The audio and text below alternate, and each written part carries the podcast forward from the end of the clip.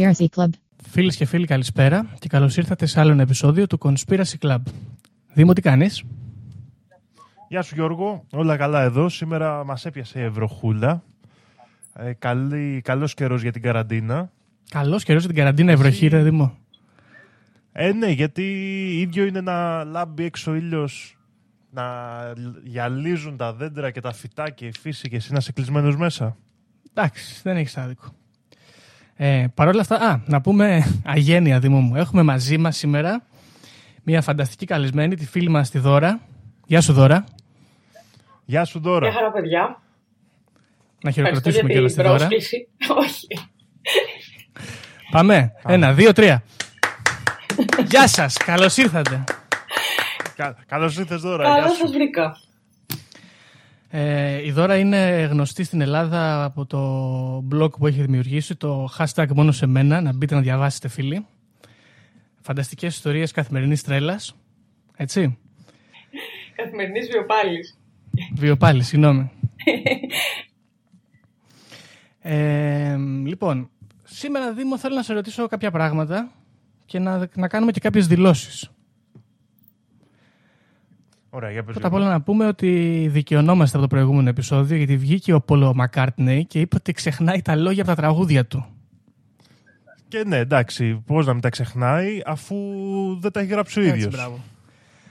Εσύ Δώρα, τι πιστεύεις για τον Πολ Μακάρτνεϊ που λέγαμε στο προηγούμενο επεισόδιο; Ζει ο Πολ Μακάρτνεϊ ή έχει πεθάνει, πιστεύεις; Σκέφτομαι τι, τι μπορώ να απαντήσω πάνω σε αυτό. Φοβάσαι μην εκτεθείς, εντάξει, καταλαβαίνω. Ναι, υπάρχει αυτός ο φόβος, έντονος. Θα πω ότι ζει. Απλά. Εντάξει. Debunked. Boom. Με τη μία. Λοιπόν, ε, σε άλλα νέα θέλω να πούμε επίσης ε, συγχαρητήρια στην ελληνική αστυνομία για άλλη μια φορά. Είναι άλλη μια εβδομάδα μεγάλων επιτυχιών. Και μπράβο τους, διότι βγήκανε, δίρανε τις φεμινίστριες γιατί είναι μάγκες. Επίσης, ε, σύμφωνα με τον ε, φανταστικό μας ε, υπουργό, τον κύριο Χρυσοχοίδη, δεν κινδυνεύουμε από τους αστυνομικούς γιατί δεν κολλάει έξω, λέει ο κορονοϊός. Άρα δεν κολλήσανε κορονοϊό οι κύριοι Μπάτσι. Είμαστε καλά από αυτή την άποψη. Παρ' όλα αυτά, Γιώργο, παρόλα αυτά που λέει ο κ. Χρυσοχοίδης, εγώ άκουσα ότι οι αστυνομικοί και συγκεκριμένα από τη Λιβαδιά που είχαν πάει στην Αθήνα για, τις, για να προσέξουν να μην μαζεύεται ο κόσμος για το Πολυτεχνείο, οπότε μαζευτήκαν 5.000 μπάτσι στο κέντρο της Αθήνας. Ε, κολλήσανε κορονοϊό, δυστυχώς. Εντάξει, πέραστε. Παρά τις επιθυμίες του κ. Χρυσοχοίδη, περαστικά τους. Περαστικά. Τι να κάνεις, είναι δύσκολα αυτά. Ε, Τέλος πάντων, πάντα επιτυχίες η αστυνομία, μπράβο της. Πολύ πολιτικό γίνεται το podcast ξαφνικά, δεν πειράζει. Ε, και να πούμε κιόλας, Δήμο, να μου πεις την άποψή σου, γιατί ξέρω ότι είσαι ποδοσφαιράνθρωπος.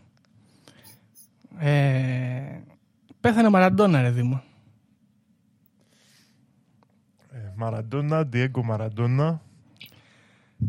Ε, και είναι, κοίτα, εντάξει, νο- τάζησε γρήγορα πιστεύω. Δεν, ε, κοίτα, δεν μπορώ να σου πω κάτι γιατί γενικά τον συμπαθώ σαν άνθρωπο. Δεν ε, έχω κάποιο θέμα. Αντίθετα, Θυμάμαι εκεί που έβριζε και τον Καραγκούνι. Ναι, έβρισε το καραγκούνι, πολύ καλό ήταν αυτό. Αλλά αντίθετα με σένα που το συμπαθείς, βγήκε ο Καμπουράκης, ο γνωστός δημοσιογράφος, και είπε ότι είναι γελία προσωπικότητα, λέει ο Μαραντόνα. Πώς σου φαίνεται; Σε σχέση με ποιον, με τον ίδιο; Σε σχέση με τον ίδιο, θα ήταν τολμηρή δήλωση αυτή. Τέλος πάντων. Ε, να πω για τον Μαραντόνα, διάβαζα κάτι quotes του, ας πούμε, τώρα που βγήκανε. Είπε ένα πάρα πολύ ωραίο γιατί παίζανε με την Ιαπωνία και δεν του αφήνανε να μπει, δεν του βγάζανε βίζα γιατί είχε πάρει ναρκωτικά και ξέρω, εγώ, είχε καταδικαστεί κάποια στιγμή και δεν τον αφήνανε να μπει γιατί ήταν ε, υπό την επίρρεια κάποια στιγμή και είπε ο άνθρωπος: Εντάξει, λέει, δεν με αφήνουν να πάω στην Ιαπωνία γιατί είχα πάρει ναρκωτικά. Αλλά δεν πειράζει γιατί αφήνουν όλους τους Αμερικάνους που τους πετάξανε και δύο ατομικές βόμβες, δεν τρέχει τίποτα. Ενδεικτικό, ας πούμε, του Μαραντόνα, ωραίος τύπος. Ήταν ένας άνθρωπος έτσι, έπαιζε ωραία μπάλα. Ήταν έτσι, έκανε και άσο τη ζωή, ας το πούμε. Ωραίος. Εντάξει. Καλός τύπος ήταν. Εγώ το. Μ' αρέσει, ας πούμε. Δεν ήταν. Ναι, πολύ καλός γενικά. Μπράβο του. Ε, τι άλλο έχουμε για το εισαγωγικό σημείωμα. Εντάξει, μετά έχουμε διάφορες μέτρες δηλώσεις της κυβέρνησης. Νομίζω ότι δεν θα τις ε, αναφέρω. Αλλά θέλω να σου πω, γιατί ξέρω ότι σου αρέσει, δεν ξέρω αν το γνωρίζει και η καλεσμένη μας εδώ, ο Πάτερ Κλεωμένη μας έχει ξαναπασχολήσει εδώ στο podcast. Ε, του κάνανε μήνυση, Δήμο. Ποιος το έκανε μήνυση; Του έκανε μήνυση, του κάνανε, λέει, σύμφωνα με αυτόν, του έκανε μήνυση οι Εβραίοι. Τον μηνύσανε. Α, είναι χρόνια αυτό, ναι. Γιατί πήγε και πέταξε κάτι αυγά και κάτι χρώματα σε μια συναγωγή, ξέρω εγώ, κάτι τέτοιο. Α, πάλι, γιατί ε, είχε, η πρώτη μήνυση που είχε φάει ο Πάτερ Κλεωμένης, θυμάμαι, είναι που είχε βεβαιώσει ένα μνημείο για τους Εβραίους που είχαν πεθάνει επί κατοχής στη Λάρισα. Α, όχι, είναι άλλο αυτό.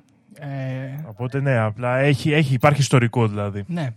Είναι ένα κάποιο βίντεο τώρα που έχει ανεβάσει όπου είναι στο βουνό και λέει πόσο ωραία είναι στο βουνό με τα ποταμάκια και τα ε, φυτά. Μαζεύει κούμαρα νομίζω και λέει ότι του κάνανε μήνυση και εκεί που τον έβλεπα στο βουνό, Δήμο, εσένα σκέφτηκα και λέω να, ορίστε. Ο Δήμος και Πάτρε Κλεμμένης πάνω στα βουνά. Ωραίο. Και τώρα κούμαρα και εγώ τρώω, να ξέρετε. Είναι πάρα πολύ ωραία παιδιά τα κούμαρα. Καλά είναι και τα κούμαρα. Και ο Σάκης ο Ρουβάς τρώει κούμαρα, είδα σε ένα Instagram. Μαζεύει και αυτός. Α, όλες οι μεγάλες προσωπικότητες στα βουνά πάμε. Μπράβο.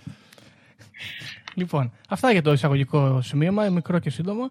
Ε, Δήμο, έχεις ε, κάποιο θέμα να συζητήσουμε σήμερα; Κοίτα Γιώργο, αρχικά να πω και εγώ ότι έψαχνα διάφορα θέματα χτες. Πολλά θέματα μέσα στο μυαλό μου και διάβασα σε ένα πρωτοσέλιδο ότι έχουν πάρει λέει διάφορα μέσα δημοσιοποίησης και μαζικής έτσι ενημέρωσης 25 λέει δισεκατομμύρια ευρώ για να προωθούν θεωρίες συνωμοσίας. Και θέλω να κάνω μια καταγγελία ότι εμείς δεν έχουμε πάρει ούτε σέντα από αυτά. Ναι, και, και να πούμε ότι δεν είναι ότι έχουμε πρόβλημα που τα παίρνουν αυτοί, αλλά εμάς γιατί δεν μας δίνεται, ας πούμε. Ε, ναι, αυτό δεν είναι. Να πάρουμε και εμείς. Και εμείς προωθούμε τις θεωρίες συνωμοσίας εδώ, κάνουμε τη δουλίτσα μας. Να, μας, να, ε, το τηλέφωνο δεν έχει χτυπήσει μια φορά. Δεν το σηκώνουν να μας πάρουν. Ναι, να μας στείλετε μήνυμα. Όπως έλεγε και ο, ο αγαπημένος μου, έτσι ένας από τους αγαπημένους μου πολιτικούς, ο κύριος Λεβέντης, και πάνε όλοι στον αστέρα βουλιαγμένοι. και εμένα ούτε μια φορά δεν με έχουν καλέσει. Αυτά είναι τα προβλήματα. Ε, δεν ξέρω. Δώρα, εσύ έχεις πάρει καθόλου λεφτά για τον blog σου; Ε, ακόμα έως και ποτέ. όχι, Α, δεν όχι, έχω ε. πάρει και ούτε νομίζω ότι θα πάρω. Αλλά Το άμα κοντινό πάρεις να μας μέλλον. πεις. Άμα, άμα σου δώσει κανένας να μας πεις, να το, το ζητήσουμε κι εμείς τίποτα. Εννοείται, θα κάνουμε επιθετικό marketing, ούτως ώστε να πληρωθούμε όλοι. Μπράβο. Εμείς κάνουμε επιθετικό μάρκετινγκ στην τσέπη μας. και εγώ το ίδιο κάνω. Ωραία. Πάμε, Δήμο μου. Για πάμε. Για πες μας.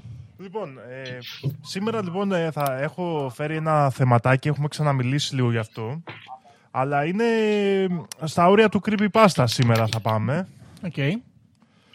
Ουσιαστικά θα μιλήσουμε δηλαδή για ανθρώπους που εμφανίζονται είτε εξαφανίζονται, θα δούμε διάφορες περιπτώσεις, λίγο απρόσμενα και με περίεργες συνθήκες. Μάλιστα. Είχα αναφέρει και σε πιο παλιό επεισόδιο για όποιον έχει ακούσει, για όποιον δεν έχει ακούσει θα τα πούμε τώρα, τον άντρα στο, από τη χώρα Ταουρέντ. Το θυμάσαι Γιώργο; Χρονοταξιδιώτη. Το είχαμε πει. Δεν ξέρουμε αν είναι χρονοταξιδιώτης και τι είναι. Νομίζω στο επεισόδιο με τον John Titor, τα ναι, είχαμε ακριβώς. αναφέρει, που, που μοιάζει λίγο. Ο άντρας λοιπόν από το Ταουρέντ είναι μια ωραία ιστορία που γίνεται στο Τόκιο το 1954 Παλαιά.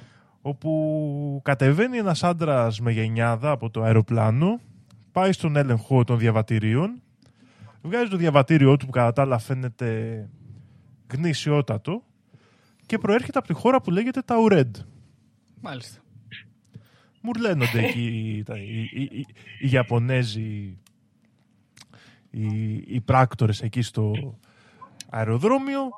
Ο άντρας μιλούσε εντωμεταξύ Ιαπωνικά, αλλά είπε ότι η, δι- η μητρική του γλώσσα ήταν ε, γαλλικά. Του βγάζουν ένα χάρτη, του λένε ρε φίλε που είναι αυτή η χώρα που λες; Τους δείχνει την Ανδόρα, Ωραίο. δηλαδή μεταξύ Γαλλίας και Ισπανίας. Αυτοί του λένε μα εκεί είναι η Ανδόρα. Αυτός λέει τι μου λέτε δεν ξέρω τι είναι αυτή η Ανδόρα. δεν υπάρχει αυτή η χώρα που μου λέτε. Το Ταουρέντ είναι μια χώρα υπάρχει πάνω από χίλια χρόνια. Μάλιστα. Δεν ξέρουν τι να κάνουν οι Ιαπωνέζοι και τον βάζουν σε ένα ξενοδοχείο μέχρι να τον ερευνήσουν. Βάζουν και δύο αστυνομικούς απ' έξω να τον φυλάνε. Ταυτόχρονα παίρνουν τηλέφωνο την εταιρεία που έλεγε ότι δούλευε. Η εταιρεία αυτή υπήρχε στην Ιαπωνία, αλλά δεν υπήρχε. Δεν, είχε, δεν ήξερε τίποτα για χώρα Ταουρέντ. Α. Βρήκαν το ξενοδοχείο στο οποίο τους έλεγε ότι είχε κλείσει. Δεν υπήρχε κράτηση στο όνομά του. Μμ. Και με τα πολλά πάνε να, τον ξανα, να ξανανοίξουν το δωμάτιο να, να δούνε τι συμβαίνει και έχει εξαφανιστεί μαζί με όλα του τα πράγματα. Το σκάσε. Μάλιστα. Η αλήθεια είναι ότι το έσκασε δεν είναι πολύ εύκολο να το έσκασε γιατί ήταν στον πέμπτο όροφο ενός ξενοδοχείου με μία μόνο είσοδο την οποία τη φιλούσαν αστυνομικοί. Ε, τώρα, η ιστορία αυτή η οποία δεν είναι μοναδική και γι' αυτό είναι ενδιαφέρον και θα τη μελετήσουμε ε, η αλήθεια είναι ότι είναι λίγο σ- οριακά επιβεβαιώνεται. Μμ.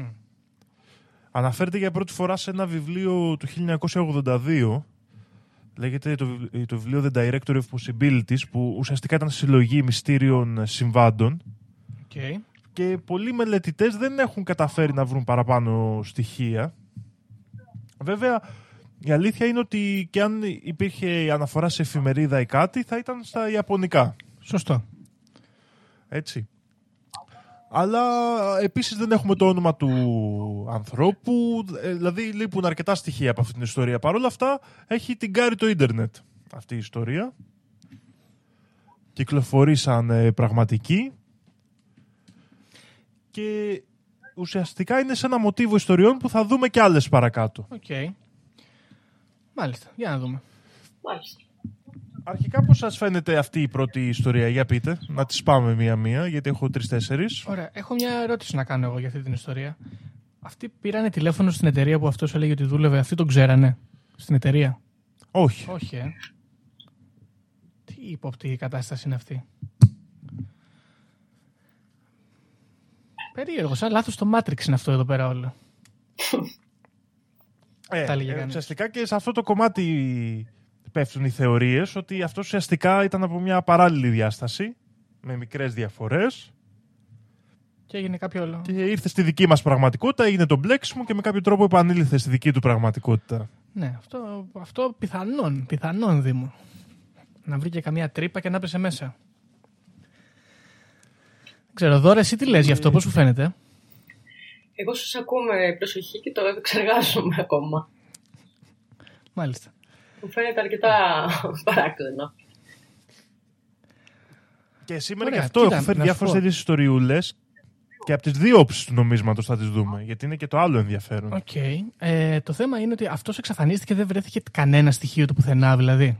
Τίποτα, τίποτα. Όχι, όχι. Μάλιστα. Και αυτός που... Παρ' όλα αυτά, το, το ενδιαφέρον είναι ότι τα στοιχεία που έδινε στο τελωνίο, εκεί στον έλεγχο των διαβατηρίων, υπήρχαν όλα. Δηλαδή τους είπε: Εγώ θα συναντήσω κάποιους ανθρώπους από αυτή την εταιρεία. Υπήρχαν αυτοί οι άνθρωποι, αλλά δεν τον ήξεραν. Μμ. Ναι, και αυτός ας πούμε που έγραψε το βιβλίο είχε πάρει τα... την ιστορία αυτή από κάποια ιαπωνική εφημερίδα, μ, κάτι τέτοιο ας πούμε, έτσι, κάποιο μέσο Τι ιαπωνικό. γίνεται τώρα; Λοιπόν, άκου να δεις τώρα τι γίνεται, γιατί το έψαξα λίγο παραπάνω. Ε, αυτό το βιβλίο το έχει γράψει ο Colin Wilson και ο John Grant. Οκ. Και μάλιστα είναι ωραίες οι εκδόσεις, λέγονται Cor- Corgi Paperback. Καλό. Ε, αυτός αν την αναφέρει αυτή την ιστορία και λέει θα τη μελετήσουμε παραπάνω σε ένα επόμενο βιβλίο που θα κυκλοφορήσουμε που θα λέγεται Out of Thin Air Mysterious Appearances, κάπως έτσι. Μάλιστα. Αυτό το βιβλίο δεν κυκλοφόρησε ποτέ. Ναι. Εντάξει. Δηλαδή το αναφέρει εισαγωγικά και λέει ότι τα στοιχεία για αυτή την ιστορία θα τα βρείτε σε αυτό το βιβλίο μαζί με άλλες υποθέσεις και ενώ έβγαλε τη συνέχεια για τις ε, εξαφανίσεις ουσιαστικά, για τις εμφανίσεις της μυστήριας δεν βγήκε ποτέ το βιβλίο.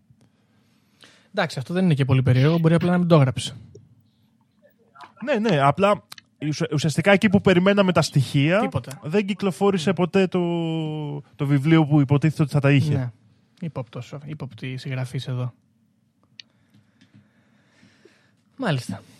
Ε, γιατί πιστεύεις ότι έγινε αυτό; Μένα μου φαίνεται ότι τα βγάζουν το μυαλό τους. Δεν θέλω να σε προειδεάζω τώρα και να σου χαλάω το θέμα, αλλά... Όχι. Όχι, όχι, όχι. Και είναι πολύ πιθανό. Απλά πάμε να δούμε και μια παρόμοια ιστορία που έγινε το 1851 και αυτή τη φορά είναι καταγεγραμμένη και μάλιστα από έγκριτους συγγραφείς. Μάλιστα. Λοιπόν, το 1851 κα- κοντά στη Φραγκφούρτη της Γερμανίας. Ένας άντρας έτσι, που εμφανίζεται ταλαιπωρημένος και σαν χαμένος. Ε, μιλάει, σπ- ε, το, μι- γνωρίζεται εκεί με τους χωρικούς, μιλάει σπασμένα γερμανικά και λέει παιδιά, εγώ είμαι από τη χώρα Λαξάρια της ηπείρου Σάκρια Ναι. Οκ. Που βρίσκεται λέει μακριά πέρα από τον ωκεανό, μακριά από την Ευρώπη. Έχω έρθει εδώ, τους είπε να βρω το, χα- τον αδερφό μου που έχει χαθεί και ναυάγησα και αυτό θυμάμαι λέει και κάπως βρέθηκα εδώ. Οκ. Μιλούσε επίσης ε, μια διάλεκτο παλαιότερων γερμανικών και υποστήριξε ότι οι γλώσσες οι επίσημες χώρας του ήταν Λαξάριαν και Αμπράμιαν Ναι. Λογικό. Και τον κρατήσαν εκεί οι τοπικές αρχές της Φραγκφούρτης, τους είπε διάφορα άλλα πράγματα. Ότι ήταν χριστιανός ενός δόγματος που λεγόταν Ισπάτιαν κλπ. Και τι γίνεται τώρα, τον κρατάνε στη Φραγκφούρτη. Και αυτό είναι το ενδιαφέρον της ιστορίας εδώ, ότι αυτά τα στοιχεία τα έχουμε από την αστυνομία. Τον κρατάνε στη Φραγκφούρτη και με πολλές μέρες που τον, έτσι, τον ρωτάνε και από τις συζητήσεις που έχουν εκεί, αποφασίζουν ότι στέκει η ιστορία του. Και πάνε να τον πάνε στο Βερολίνο. Ναι. Τον βάζουν λοιπόν σε ένα κάρο Ναι. και ξεκινάνε να πάνε στο Βερολίνο. Στη μέση της διαδρομής αυτός παθαίνει ένα σοκ, παθαίνει ένα τραμπάκουλο. Αρχίζει, χτυπιέται, πηδάει έξω από το κάρο και εξαφανίζεται για πάντα. Περίμενε, κάτσε λίγο. Δύο λεπτά τώρα. Κάτσε λίγο. Πρώτα απ' όλα, ποιος ήταν, ποιο είναι αυτό το λαγωνικό που αποφάσισε ότι στέκει η ιστορία του; Επίσης, Η έχ- αστυνομική έχω και Φραγκφούρτη. εγώ μια ένσταση σε όλο αυτό. Ναι. Καθαρά λόγω επαγγέλματος. Μμ. Ε, ο συγκεκριμένος άνθρωπος, είπαμε ότι μιλούσε μία διάλεκτο. Σωστά; Ναι, γερμανικών. Εννοείς γερμανικών. Ναι. ναι. Πώς συνεννοήθηκε με τους Γερμανούς στη Φραγκφούρτη; Ναι, του είχαν ε, φέρει και φιλόλογο. Λένε οι αστυνομικές αρχές. Να κάνει το διερμηνέα. Αλλά ψιλο... Δηλαδή ψιλοκαταλαβαινόντουσαν, αλλά κανονικά του είχαν φέρει κάποιο φιλόλογο, λέει, για να μιλήσουν με μαζί του. Για διερμηνέα. Μάλιστα. Οκ. Ναι. Ωραία. Και σ- αυ- Και στην αρχή ήταν αυτή η αναφορά. Δηλαδή, οι χωρικοί είχαν πει ότι μιλούσε σπασμένα γερμανικά, Μμμ, μμμ. αλλά τελικά κατάλαβαν ότι μιλούσε παλαιότερα γερμανικά. Μ. Έτσι, σαν ε, φωνητικά, ας Οκ. πούμε. Ωραία. Και συγγνώμη, αυτός τον φορτώνουν στο κάρο. Ωραίο. Και ξεκινάνε για το Βερολίνο και αυτός στη μέση παθαίνει κοκομπλόκο, ας πούμε, μπλοκή. Και κατεβαίνει από το κάρο και χάνεται στο δάσος, ας πούμε, ή απλά εξαφανίζεται, κάνει πουφ και γίνεται σκόνη. Πρω- Πρώτα απ' όλα, πήδηξε από το κάρο εν κινήσει. Αυτό. Ναι, εντάξει. Εντάξει. Ναι. Και σε, σε κατάσταση έξαλλης, σαν να είχε πάθει επιληπτικό σοκ, ρε παιδί. μου. Ωραία. Και έφυγε από το κάρο, σταματήσαν το κάρο αυτοί αμέσως, πήγαν να τον βρούνε, αλλά δεν τον βρήκανε ποτέ. Σαν να έγινε αέρας. Σαν να έγινε καπνός. Εθέρας. Λοιπόν, αυτό το περιστατικό έχουμε την αστυνομική αναφορά από το βιβλίο του John Tibbs του 1852 που λέγεται Yearbook of Facts in Science and Art. Και ήταν ένα περιστατικό που είχε περιπλέξει γενικά τους Ευρωπαίους και ασχολιόντουσαν για αρκετό καιρό με αυτή την περίπτωση. Ένα χρόνο μετά το βιβλίο δηλαδή. Ναι, αλλά ουσιαστικά ανέφερε μέσα την αστυνομική έρευνα Ναι. που είχε γίνει για το θέμα. Οκ. Τώρα περίμενα να σου πω κάτι. Νομίζω ότι μιας και είναι Γερμανοί οι αστυνομικοί, ε, τους δίνει ένα credibility, ας πούμε. Αυτό. Ε, κάνουν καλά τη δουλειά τους. Ναι, άμα γινόταν αυτό εδώ στην Ελλάδα, θα λέγαμε σίγουρα ότι είναι αλήθεια αυτό. Επίσης. Ε, και ασχολούνταν όλοι σοβαρά με τον άνθρωπο από τη Σακρία, τον Λαξαριανό. Το Λαξαριανό από τη Σακρία, λοιπόν, ναι. Αυτός έχουμε και το όνομά του. Λεγόταν ε, Γιώσεφ ε, Βόριν. Α, τέλεια. Ωραία. Ωραίο ονοματάκι. Λοιπόν, και κανένας δεν ξέρει την τύχη του ή τι συνέβη. Τώρα, Λαξαριαν, Λαξάριαν από τη Σακρία είναι σαν να παίζουμε D&D εδώ πέρα. Με αυτά τα ονόματα. Η αλήθεια είναι πως ναι.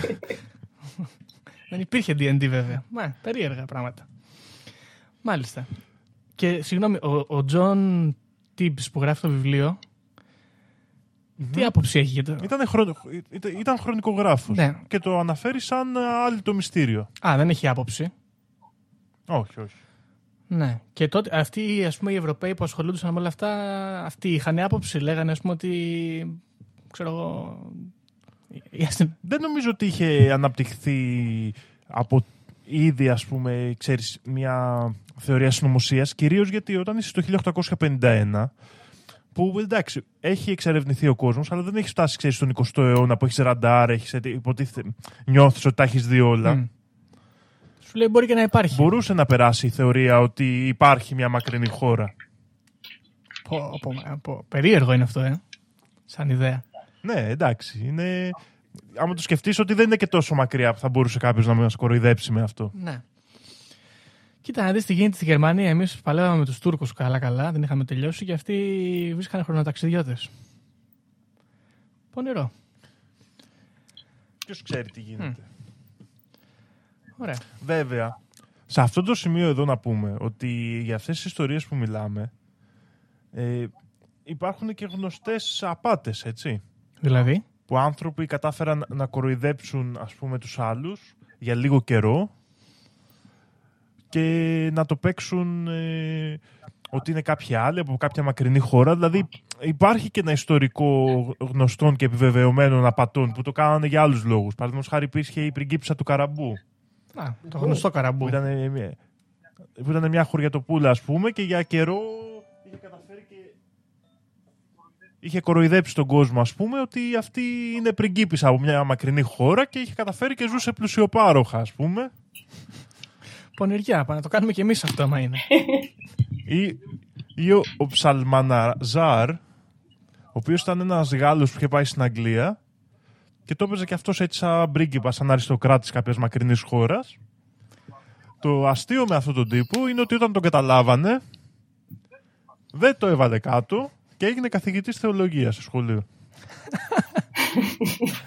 Δηλαδή, συγγνώμη, αυτό την αγκάλιασε την περσόνα του, δηλαδή. Έμεινε για πάντα ψαλμαναζάρ. ναι. Αυτά εντάξει δεν αναφέρω περισσότερα για αυτές τις ιστορίες, είναι γνωστές λίγο. Δηλαδή μπορούν και εύκολα να βρεθούν η πριγκίψα του Καραμπού και ο Ψαλμανάζαρ. Απλά εννοώ ότι για κάποιο λόγο αυτές τις ιστορίες που λέω σήμερα πρέπει να τις παίρνουμε και με, ένα, έτσι, με μια αμφιβολία, γιατί ξέρουμε ήδη ότι οι άνθρωποι για κάποιο απροσδιόριστο ψυχολογικό λόγο το κάνανε αυτό και δηλαδή υπήρχε η ανάγκη και το κάνανε και έχει επιβεβαιωθεί ότι το κάνανε μουσαντένια κάποιοι, ας πούμε. Ναι. Τώρα να πούμε βέβαια για όποιον ενδιαφέρεται να κάνει κάτι αντίστοιχο. Ε, παιδιά, ονόματα όπως Ψαλμαναζάρ και Λαξάρια και τέτοια παίζετε λίγο με την τύχη σας, έτσι. Βρείτε κάτι πιο απλοϊκό. Ναι. Ταουρέντ. Ναι. Ωραίο. Απλό, λιτό, απέριτο. Περνάει, ας πούμε. Και το καραμπού είναι ωραίο. Καραμπού πολύ δυνατό, ναι. Η του καραμπού πιστεύω είναι καλό. Μάλιστα. Ωραία. Λοιπόν, και. Για πες, Κοντινές αυτές οι ιστορίες όλες εντωμεταξύ δεν έχουν πολύ μεγάλη χρονική διαφορά. Έτσι. Δηλαδή, μάξιμου πάμε 100 χρονάκια, ας πούμε, μέχρι στιγμής. Ναι, εντάξει, γιατί η αλήθεια είναι ότι και σε. Κοίτα, και για να πάμε σε, ένα... σε μια ιστορία που καταγράφει τις ζωές σχετικά απλών ανθρώπων, ε, πρέπει να πλησιάσουμε προς το παρόν, έτσι. Ναι, σωστό. Γιατί η παλαιότερη ιστοριογραφία, ας πούμε, ασχολιόταν με εξέχουσες προσωπικότητες και επίσης τα μυστήρια συμβάντα προσπαθούσε είτε να τα θεοποιεί είτε να τα αποκρύπτει. Ναι, σωστό. Ωραία. Οπότε πάμε στην επόμενη ιστορία, μάλλον. Πάμε σιγά σιγά στην επόμενη ιστορία, η οποία είναι μια ιστορία από τα ανάποδα. Δηλαδή άνθρωπος που δήλωσε ότι ξύπνησε και βρέθηκε σε άλλη πραγματικότητα. Και γύρισε δηλαδή. Δηλαδή έχουμε τον άνθρωπο του Ταουρέντ, αλλά πώς ένιωσε εκείνος; Περίπου. Για να δούμε. Λοιπόν, και εδώ είναι που ουσιαστικά μας τα συνδέει όλα αυτά. Μιλάμε για την κυρία Γκόρντο Λερίνα Γκαρσία από την Ισπανία. Φανταστικό όνομα. Ωραίο πολύ. Μόνο ωραία ονόματα στις συνωμοσίες. Τι να κάνω. Αυτή η κυρία λοιπόν, ετός 41, ε, Ξυπνάει μια μέρα το πρωί και το, αυτό το, είναι το πρώτο της μήνυμα ουσιαστικά που σας λέω τώρα που βγήκε σαν έκκληση στο ίντερνετ σε ένα post που είχε κάνει και είχε γίνει πάρα πολύ διάσημο το 2009 και λέει ξυπνάω μια μέρα το πρωί νιώθω ότι τα πράγματα έχουν αλλάξει γύρω μου, αλλά δεν μπορώ και ακριβώς να το σκεφτώ. Το πρώτο πράγμα λέει, που παρατηρώ είναι ότι έχουν αλλάξει τα στρώματα του κρεβατιού μου, τα σεντόνια. Okay. Ξυπνάω, λέει, είμαι στο σπίτι που θυμόμουν ότι νίκιαζα. Πάω στο γραφείο μου που δουλεύω. Παρκάρω το αμάξι μου. Μπαίνω στο γραφείο μου και δεν είναι το γραφείο μου. Ωραία. Δεν έγινε καν το όνομά μου στην πόρτα, λέει. Αρχίζω και τρελαίνομαι. Ρωτάω από εδώ από εκεί, με κοιτάνε όλοι σαν τρελή και μου λένε Μα έχεις μεταφερθεί, ας πούμε, και έχεις πάει σε άλλο τμήμα της εταιρείας και το γραφείο σου είναι πλέον εκεί. Στην ίδια εταιρεία παρόλα αυτά. Στην ίδια εταιρεία, ναι. Εκεί αυτή αρχίζει και αναστατώνεται, νιώθει περίεργα. Πηγαίνει στο γραφείο της, κοιτάζει τα πράγματα, πάνω κάτω ήταν ε, τα πράγματά της όπως τα θυμόταν, αλλά σε καινούριο γραφείο. Δηλώνει άρρωστη και φεύγει. Mm. Επίσης αυτό εδώ να κάνω ένα μικρό σχόλιο για το εξωτερικό δεν είναι πολύ ωραία πόσο εύκολα στο εξωτερικό δηλώνουν άρρωστοι και φεύγουν από τη δουλειά. Ναι, μάνα. Πάντα το ζήλευα. Και εδώ αν το παίξει σωστά. Μπορεί να Ε, ναι, γίνει. αλλά εδώ άμα έχεις 40 πυρετό, σου λέει ο εργοδότης εντάξει, δεν γίνεται να πάρεις κανένα τεπονάκι και να έρθεις. Ε, Και απαντάς όχι. Και απλά δεν πας. ναι, εντάξει, ρε παιδί μου, αλλά πρέπει να το παίξεις πολύ του θανατά. Ενώ εκεί πέρα λες είμαι άρρωστος, εντάξει, bye Το πιο bye. σίγουρο χαρτί είναι το στομάχι, νομίζω. Φοβούνται, λες. Ναι, και του λένε άντε να μας κάνει με το εδώ μέσα και να Ναι, ναι. Ψαχνόμαστε. Γενικά Καλή ό- ιδέα όλοι αυτή, στο βέβαια. εξωτερικό, όλοι στο εξωτερικό τους καπουλάρουν και εδώ πέρα να πούμε, μας πιέζουν όλοι. Γιατί έχουμε ωραίο καιρό και είναι όμορφη η χώρα μας Δήμο και μας ζηλεύουν. Μας τη φέρνουν έτσι. Άρε, τι πάθαμε. Λοιπόν, πάει στο γιατρό λοιπόν, γιατί έχει νιώθει, λέει, μήπως έπαθα καμιά εγκεφαλική βλάβη, την τεστάρουν για όλα, για ναρκωτικά, για αλκοόλ, μήπως έχει πάρει κατά λάθος, μήπως έχει ρίξει κάποιος, Κατάλαβα. Σκόνταψα σε ένα βουνό κοκαίνη. μήπως τις δώσανε σε καραμέλες, τίποτα. Ε, πάει στη δουλειά την επόμενη μέρα. Τι γίνεται τώρα, το λέει, αρχίζει και βρίσκει ρούχα που δεν τα θυμάται. Αρχίζει και ε, θυμάται ότι είχε ένα αγόρι τον οποίο πάει να τον βρει αλλά δεν ε, υπάρχει καν το σπίτι του, το σπίτι του είναι άδειο, ξενίκιαστο. Είχε χωρίσει με έναν προηγούμενο τύπο που ήταν, με τον ο οποίος την παίρνει τηλέφωνα και της λέει ότι συνεχίζουν να είναι μαζί. Πάει, κάνει αξονικές, ε, στέλνει detective να βρει το αγόρι της στο νυν, αλλά που πλέον δεν υπάρχει. Καθόλου. Δεν υπάρχει καθόλου. Ο detective το ψάχνει και δεν υπάρχει πουθενά. Δεν υπάρχει καν σαν άτομο πλέον. Πάει κάνει αξονικές, πάει τεστάρεται σε ψυχιάτρους για το αν θα έχει ας πούμε ψευδεστήσεις, αν έχει πάθει εγκεφαλική βλάβη, αν έχει πάθει κάτι γενικά που θα μπορούσε να της το προκαλέσει αυτό. Οι γιατροί της λένε τίποτα, της λένε μάλλον είναι αμνησία από το άγχος, το οποίο γενικά δεν ξέρω κατά πόσο μπορεί να γίνει, θα μπορούσε ίσως. Ότι είναι χαωμένη δηλαδή από το άγχος της. Και γενικά στέλνει αυτό το blog για να μιλήσει με άλλους ανθρώπους. Αυτή είναι δηλαδή η αρχική της ε, ιστορία. Ότι γενικά νιώθει ότι βρίσκεται σε μια λίγο διαφορετική πραγματικότητα, ας το πούμε τώρα, συ- συνοψίζοντας. Ναι, οκ. Ωραία. Να ρωτήσω κάτι. Άρα αυτή δεν είναι ότι Ναι. ξύπνησε κάπου κάποια στιγμή και είπε πω πω τις προηγούμενες μέρες ήμουν αλλού. Συνεχίζει να είναι αλλού αυτή τώρα.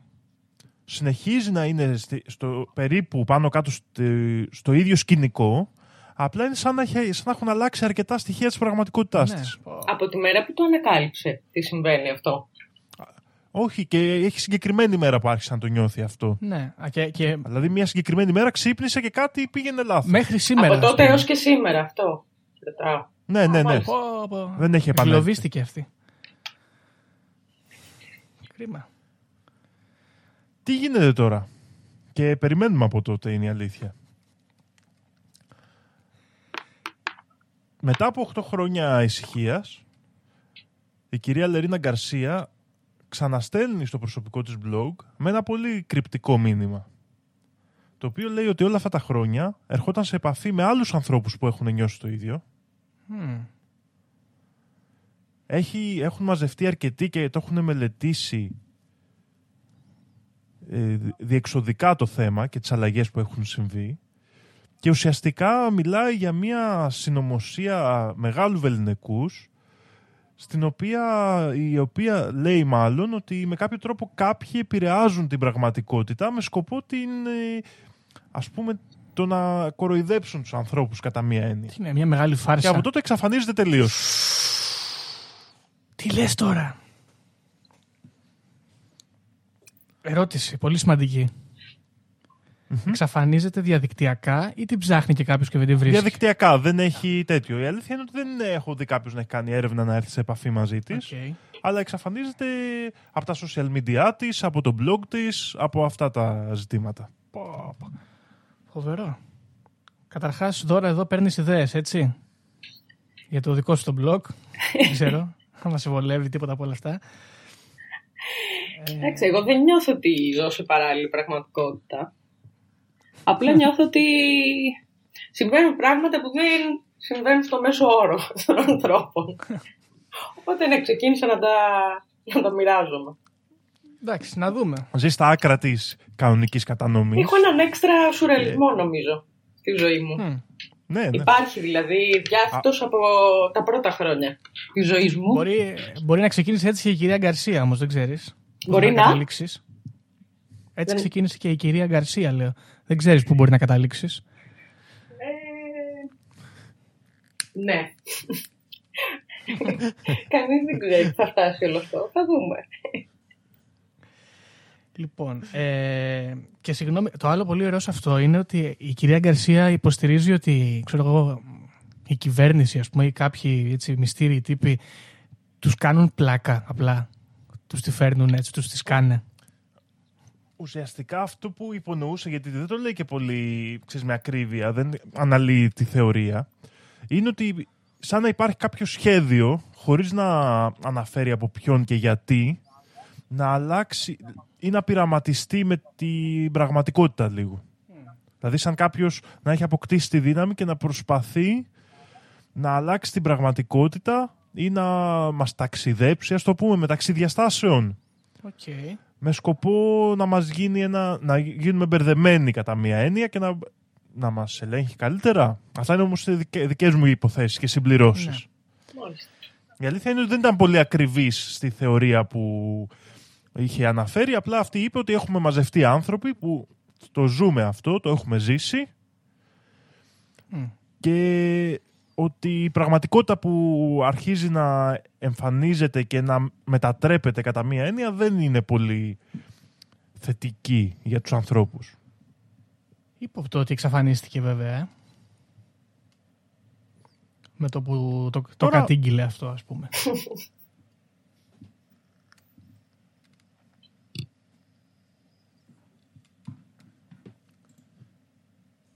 Τι λοιπόν είναι μια ιστορία από την ανάστροφη μεριά των εμφανίσεων και των εξαφανίσεων και για να μην σας κουράσω θα πω άλλη μια μόνο ιστορία ε, η οποία και αυτή είναι αρκετά παράδοξη, λίγο διαφορετική από τις άλλες.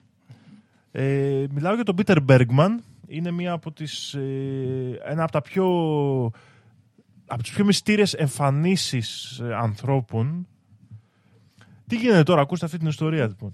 Ε, στο Σλίγκο της Ιρλανδίας, ένα μικρό, μια μικρή πόλη νομίζω, δεν είμαι και σίγουρος, έρχε- ε, σκάει μια μέρα ένας ε, παππούς με το όνομα Πίτερ Μπέργκμαν. Κανονικός παππούς, έτσι ντυμένος λίγο παλαιικά, μένει σε ένα ξενοδοχιάκι της κακιάς ώρας και αρχίζει κάθε μέρα και κάνει το ίδιο πράγμα. Φεύγει από το ξενοδοχείο με μια σα- πλαστική σακούλα Ακολουθεί μια διαδρομή η οποία τώρα τυχαία το ήθελε, δεν έχει διευκρινιστεί. Περνάει από ελάχιστες κάμερες παρακολούθησης στην πόλη. Μιλάμε για πρόσφατη ιστορία, Που όλες οι πόλεις πλέον είναι γεμάτες με κάμερες παρακολούθησης σε όλα τους τα σημεία. Και γυρίζει στο ξενοδοχείο χωρίς τη σακούλα. Αλλά αυτό γίνεται για καμιά εβδομάδα. Οκ. Μάλιστα. Και θα δούμε και γιατί μελετήθηκε από τις κάμερες αργότερα. Και επιβεβαιώθηκε αυτό γιατί έχει γίνει από την αστυνομία. Ναι, λογικό. Μια μέρα λοιπόν πάει, αγοράζει κάποια γραμματόσημα, τα οποία πάλι δεν φαίνεται σε καμία κάμερα ε, να τα έχει χρησιμοποιήσει κάπως. Πάει πίνει ένα καφεδάκι με κάποιον ή μόνος του. Εδώ υπάρχουν διχογνωμίες και εγώ στη φωτογραφία που είδα φαίνεται να είναι με κάποιον αλλά θα μπορούσε να είναι και ότι κάθεται με κάποιον άγνωστο. Ξέρεις πως κάθονται στο εξωτερικό ότι κάθεται και ο άλλος δίπλα σου. Ναι, ναι, ναι. Ναι. Τώρα δεν φάνηκε πολύ καλά και στην εικόνα που είδα εγώ. Μετά εμφανίζεται σε μαρτυρία ότι είναι στην παραλία. Έχει σηκώσει τα μπατζάκια του και έχει μπει με τα πόδια μέσα στο νερό. Δεν έχει βουτήξει, ξέρεις, έχει απλά σηκώσει το παντελόνι του και έχει πατήσει λίγο στο νερό.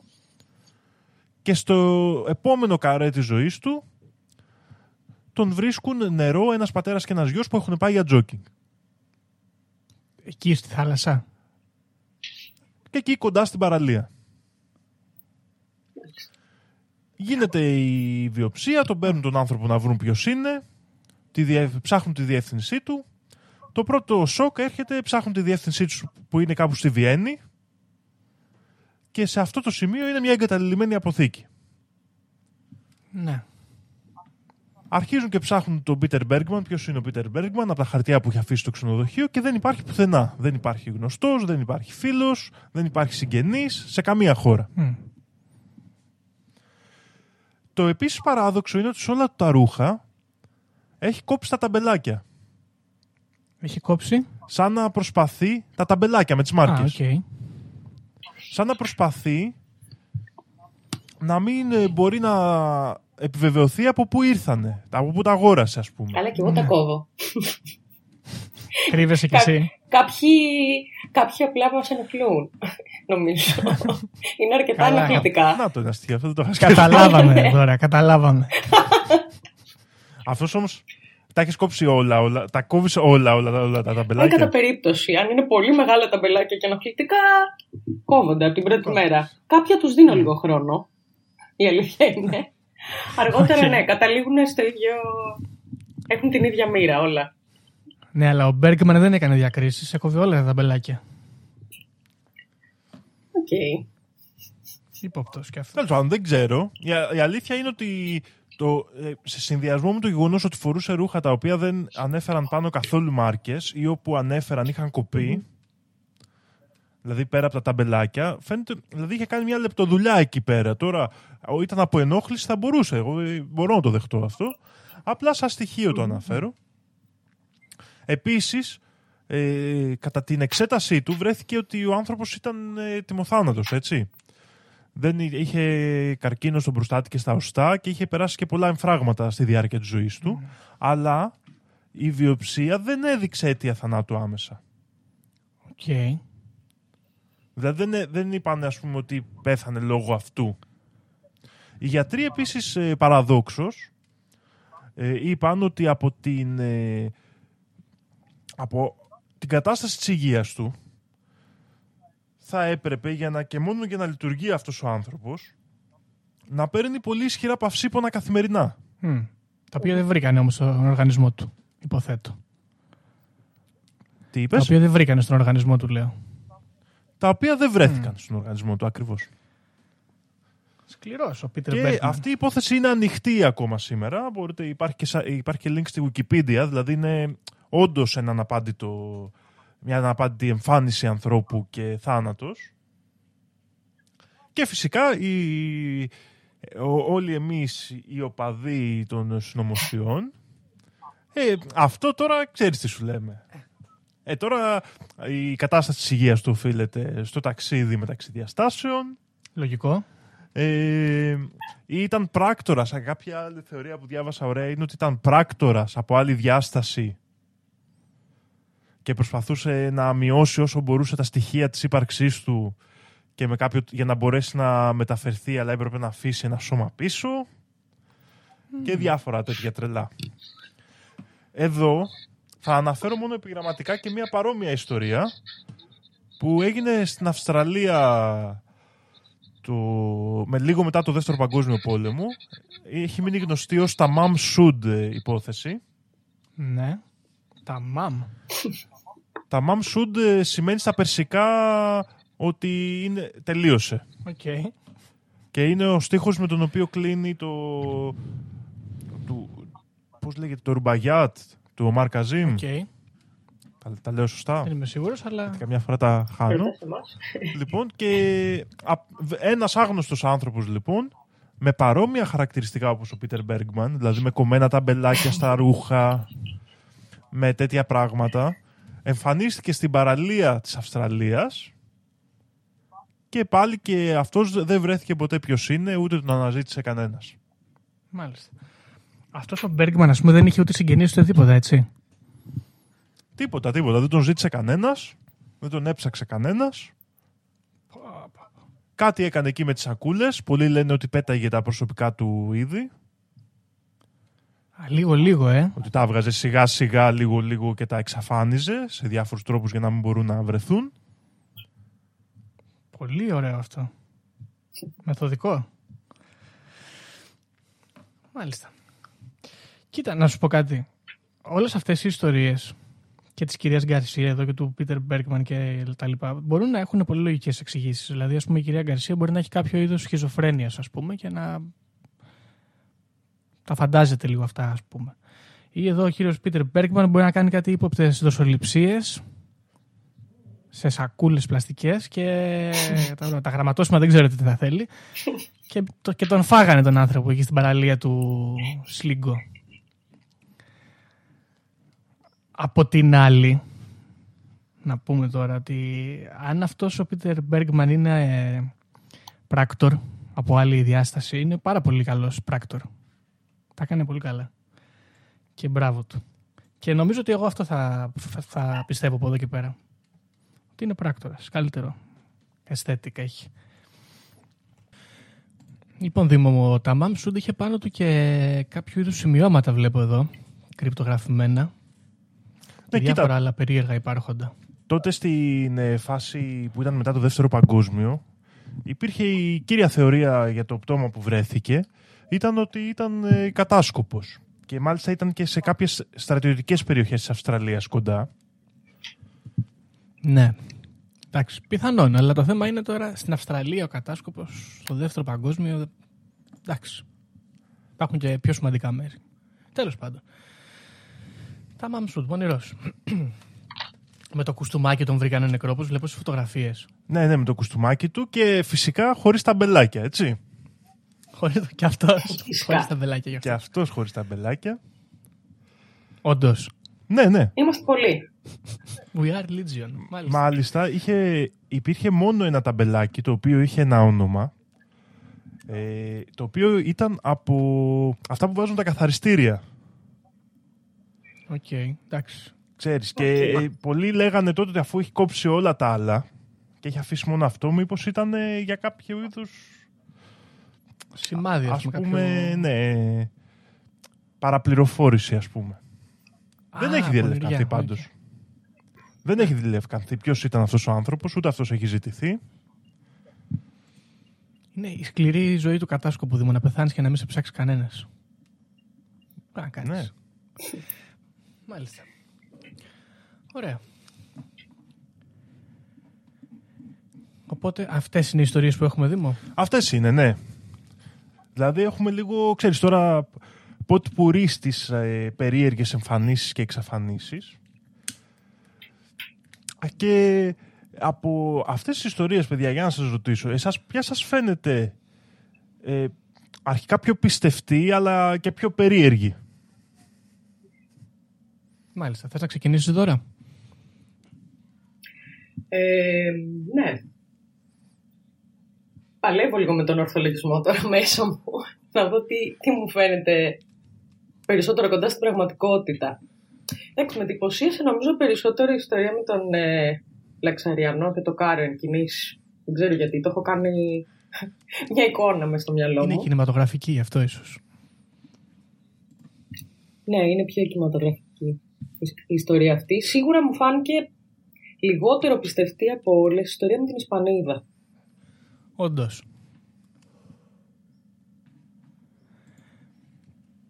Εμένα προσωπικά μου φαίνεται ότι η ιστορία της Ισπανίδας είναι η πιο κοντινή στην πραγματικότητα. Δηλαδή μου φαίνεται ότι είναι το πιο πιθανή ας πούμε, από τις άλλες να έχει πάθει κάποιο εγκεφαλικό πρόβλημα η γυναίκα και να τα βλέπει, να φαντάζεται όλα αυτά τα προβλήματα. Οπότε είναι πιο... Ναι, αυτό εννοούσα. Αυτό εννοούσα κι εγώ. Ότι σίγουρα είναι πιο κοντά σε μια πολύ λογική εξήγηση. Ε, κοίταξε, έπειτα από τις ιστορίες που μας ανέφερες, Δήμο, νομίζω ότι η ιστορία του, του Γερμανού, του Λαξαριανού, ναι, σωστά, είναι η πιο ενδιαφέρουσα έτσι αποκρυφιστικά, ας πούμε, από τις άλλες. Διότι μιλάει και την περίεργη τη διάλεκτο, δεν ξέρει και κανένας, είναι έτσι πονηρός, ξαφανίζεται, γίνεται καπνός, γίνεται αέρας.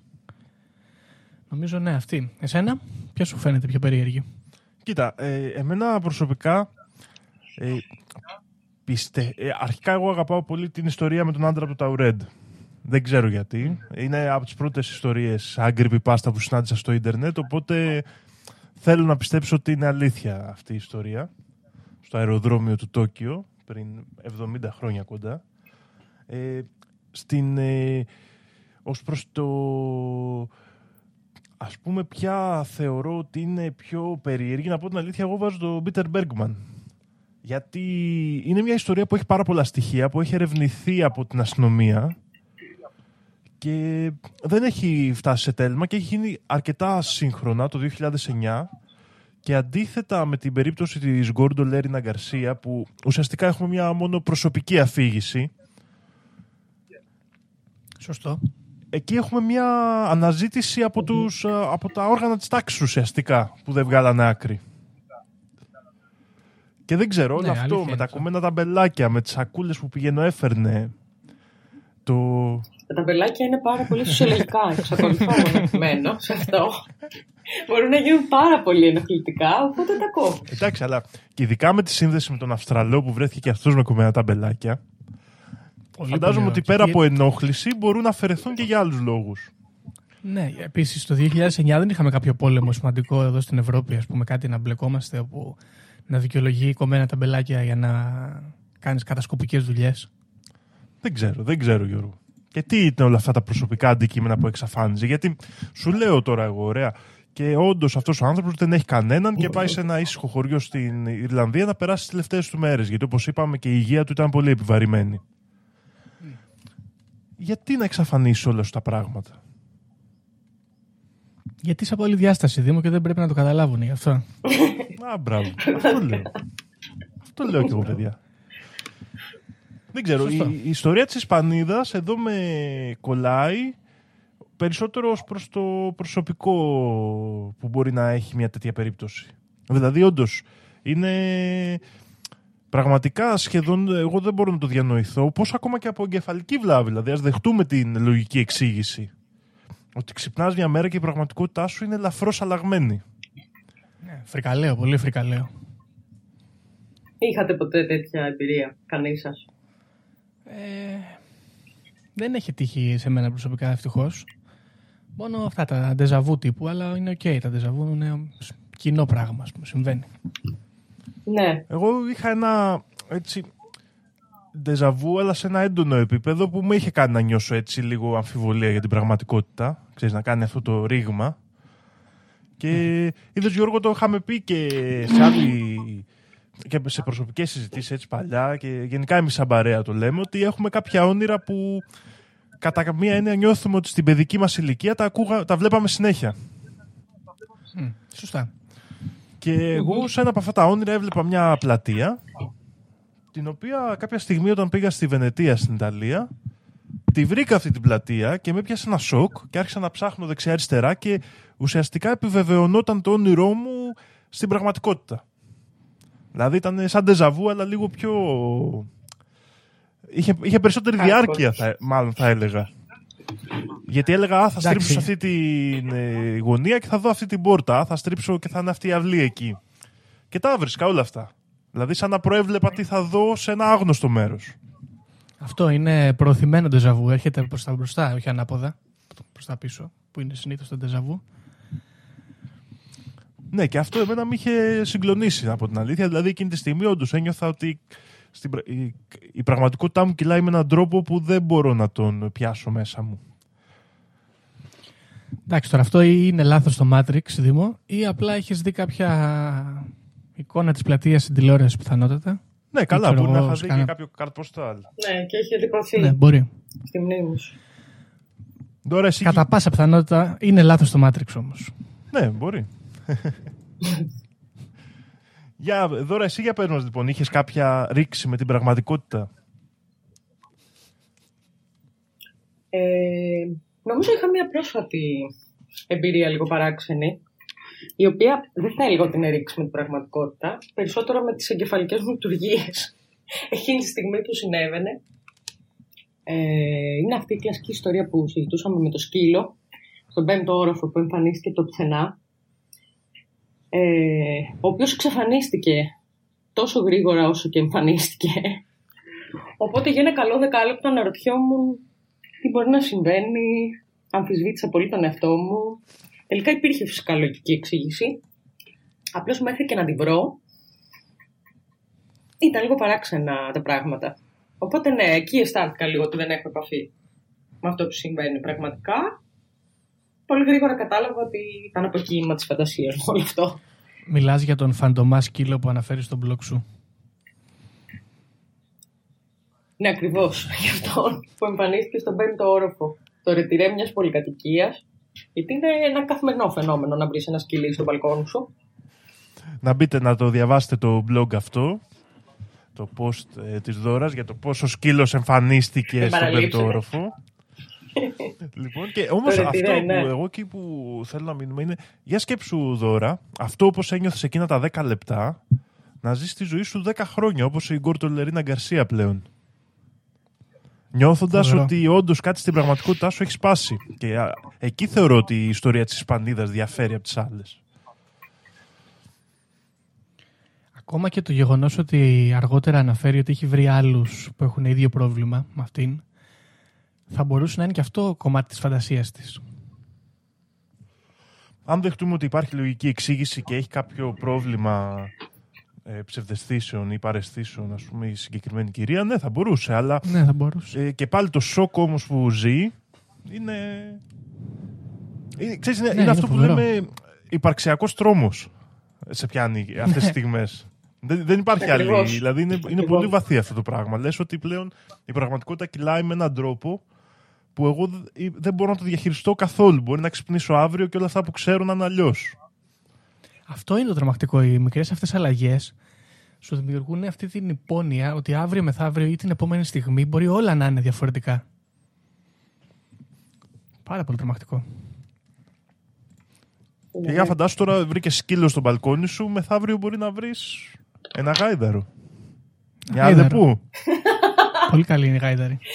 Αν βρω γάιδαρα στο μπαλκόνι μου, εντάξει, θα, θα με δείτε στι ειδήσει λογικά. Δηλαδή θα φτάσει καν στο blog. Θα ήταν υπέροχο Ευτύχημα. όμως να βρω ένα γαϊδούρι στο Ακριβώς. μπαλκόνι. Λοιπόν, μάλιστα, παιδιά. Οκ. Οπότε έχουμε να συμπληρώσουμε κάτι άλλο, Δήμο; Πιστεύεις; Όχι, νομίζω πάνω κάτω αυτές είναι οι ιστορίες. Είμαστε λίγο στο επίπεδο creepypasta αυτή τη φορά. Δηλαδή μελετάμε ιστορίες οι οποίες μπορούν πολύ εύκολα να είναι αποκύημα της φαντασίας κάποιου ανθρώπου ή του προβλήματος που έχει. Οι μόνες οι και ιστορίες όχι. ουσιαστικά που έχουμε με μυστήριο είναι η ιστορία του Πίτερ Μπέργκμαν και η ιστορία του Αυστραλού, Tamam Shud, η οποία δεν την αναλύσαμε και πολύ γιατί θα μας έπαιρνε πολύ ώρα είναι η αλήθεια, έχει πάρα πολλά στοιχεία. Ε, όμως ξεχωριστά αυτές οι ιστορίες λοιπόν δεν στέκουν πολύ μόνες τους. Όταν τις βάζεις όλες μαζί όμως φτιάχνεται η θεωρία του υπάρχει άλλη διάσταση, υπάρχει, η- με- υπάρχει μεταπίδηση ανθρώπων μεταξύ αυτών των διαστάσεων. Πόσο μοιάζουν οι διαστάσεις τελικά; Και παίρνοντας δηλαδή τη θεωρία του Μπρετ Everett, ότι όταν ρίχνω ένα ζάρι, ένα νόμισμα, ας το πάρουμε καλύτερα, όταν είναι στον αέρα το νόμισμα, μπορεί να έρθει και κορώνα και γράμματα. Αλλά μόλις πέσει, η διάστασή μας χωρίζεται. Και στη μία ήρθε γράμματα και στην άλλη ήρθε κορώνα. Πω, πω, πολύ βαθύ αυτό που είπες, Δήμο. Δεν τα λέω εγώ, Γιώργο μου. Είναι η επιστήμη τα λέει αυτά. Σωστό. Πώς τον είπες αυτόν τον κύριο; Ο Brett Everett, έχουμε ξαναμιλήσει για αυτόν τότε με τον Τζον Τίτορ νομίζω και είχαμε αναλύσει λίγο παραπάνω τη θεωρία. Οπότε, αν κάποιος θέλει να ακούσει περισσότερα από εμάς για αυτό, να σε ακούσει εκείνο το επεισόδιο. Ωραία. Ε, εγώ θα πω τώρα σε αυτό το σημείο ότι κάνω Google Brett Everett, πάω εικόνες και δεν θα πω τι βλέπω. Όποιος θέλει μπορεί μόνος του να ψάξει. Θα το πούμε μετά την ηχογράφηση τι βρήκα. Ε, μάλιστα. Είναι καλύτερος από τον Ε, Μπέρκμαν. σίγουρα. σίγουρα. λοιπόν, Οκ. ναι. Θα, Α, ναι, φανταστικός. ακριβώς. Θα πω μόνο, Είναι θα πω φανταστικό. μόνο Δήμο ότι η τέταρτη, εικο- πέμπτη εικόνα, που είναι όλες με τον ίδιο κύριο, η πέμπτη εικόνα που μου βγάζει λέει Brett Everett Sexy Boys Fridge Magnet. Εντάξει, θα το αφήσω εκεί. λοιπόν, ωραία. Τι λε- λες να το λέω λάθος. Δεν ξέρω. Όχι, αυτός λέγεται ε, λίγο διαφορετικά, αλλά δεν μου βγάζει Brett Everett. Δεν ξέρω. Anyway. Ε, μάλιστα. Ωραία. Λέγεται, Οπότε α, νομίζω συγγνώμη, ότι λέγεται έχουμε... Hugh Everett. Δεν ξέρω πώς έκανα αυτό το Α. λάθος. Hugh, Hugh Everett, μάλιστα. Καλύτερα, γιατί Brett Everett Hugh Everett δεν ο θέλω να τρίτος. ξέρω τι δουλειά, τι δουλειά κάνει. Γενικά τα ονόματα που έχουν ακουστεί σήμερα είναι ασύλληπτα, καλά. έτσι. Ισχύει. Ωραία. Τέλεια. Δείτε και τον Brett Everett, μιας και υπόθηκε. ναι. Ωραίος. Σκεφτείτε τι κρύβει από πίσω.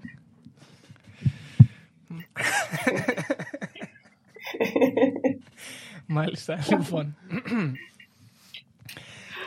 Ωραία. Οκ. Νομίζω λοιπόν έχουμε καλύψει το ζήτημα των ε, εμφανίσεων, εξαφανίσεων και σχισμάτων της πραγματικότητας για αυτό το podcast. Και με αυτές τις πληροφορίες θα σας αφήσουμε φίλοι ακροατές. Αναλογιστείτε κι εσείς αν έχετε βιώσει κάτι αντίστοιχο, αν έχετε γίνει μάρτυρες ενός τέτοιου σχίσματος στην καθημερινότητά σας και στείλτε μας να μας πείτε κάποια, κάποιο τέτοιο βίωμα. Μπορεί να το αναφέρουμε και στο επόμενο επεισόδιο. Ε, Δώρα, να ευχαριστήσουμε πολύ που ήρθες. Ευχαριστούμε Εγώ εδώ. ευχαριστώ, παιδιά, για την πρόσκληση. Να, Ευχαριστώ πάρα πολύ που με να καλέσατε. μας ξανάρθεις όποτε θέλεις. Ξανά θα πάρω τα ταμπελάκια μου Έτσι. και θα έρθω. Οπότε αυτά από μας για το σημερινό επεισόδιο. Θα τα πούμε στο επόμενο. Γεια σας. Γεια χαρά. Οι δικές μου γνώσεις, χωρίς να έχω διαβάσει, χωρίς να μου έχει πει κανείς, είναι ότι τα σύμπαντα είναι 7. Αν διαβάσεις, θα σου πούνε τα σύμπαντα είναι άπειρα. Εγώ σου λέω είναι 7. Γιατί; Γιατί αυτές είναι οι γνώσεις μου. Βρισκόμαστε σε ένα μάτριξ, ε, σε ένα πλασματικό εικονικό κόσμο επειδή ανέβηκε στον ημιτό και του τόπου ένας εξωγήινος. Πραγματική ιστορία κύριε Υπουργέ. Αλλά τότε που να κάνω εκπομπή; Θα μας έχουν κλείσει φυλακή με αυτά που λέμε τότε είναι ο ταξίτης. Mark my word! The Conspiracy Club